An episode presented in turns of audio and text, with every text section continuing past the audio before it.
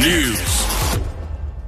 A regional manager of banking giant Absa has been fatally wounded during a burglary at his Stellenbosch home this morning. The 43 year old Piet Verster was still sleeping when two people entered his home and stole numerous items. Verster's 14 year old son was also wounded in the attack. He's currently receiving treatment in hospital. Police spokesperson Noloyiso Rwexana says no one has been arrested as yet. Reports the victim and his family were sleeping when two unidentified suspects entered the residence and attacked the victim with a knife. A 43 year old man was stabbed and fatally wounded, while a 14 year old boy was stabbed and wounded. Circumstances surrounding this incident are under investigation. No one has been arrested at this stage. Judge Siraj Desai will this morning rule whether cameras will be allowed to broadcast the testimony of murder accused Henry van Breda in the High Court in Cape Town. 22 year old Van is accused of murdering his parents and brother with an axe in their De home at Stellenbosch. His sister Marley was seriously injured during the 2015 attack. Last month, Van lost a court application to allow him to testify after his expert witnesses. At the time, his legal counsel indicated that Van won't testify. Yesterday, Piet told the court that he is not calling any further witnesses, but that his client now wants to take the stand. Van Breda is objecting to the presence of cameras in court because he apparently stutters.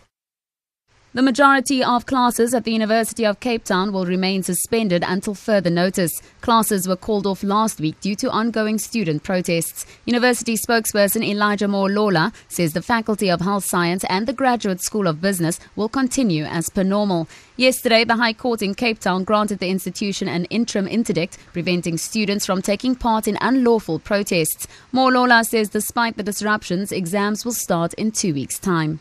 As per the announcement made on Monday, UCT classes remain suspended on certain campuses on Tuesday. Course conveners at the affected campuses will deliver their course content through online learning approaches.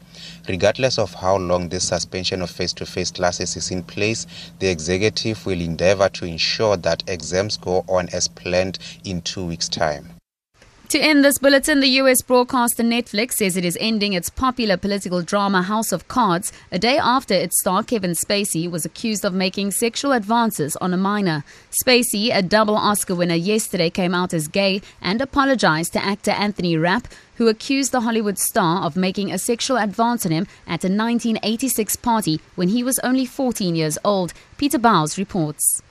According to a spokeswoman, the decision was made months ago, but in a statement, the streaming service said it was deeply troubled by the allegations made against Kevin Spacey. Anthony Rapp was 14 when he claims the actor made sexual advances towards him. Kevin Spacey said he owed Mr. Rapp a sincere apology, although in the same statement he announced that he was now living as a gay man, a response that's attracted widespread criticism for appearing to link his sexuality to an apology over allegations of sexual harassment. That was the BBC's Peter Bowles reporting on the latest sexual harassment scandal in Hollywood. For Good Hope FM News and Traffic, I'm Tamara Snow.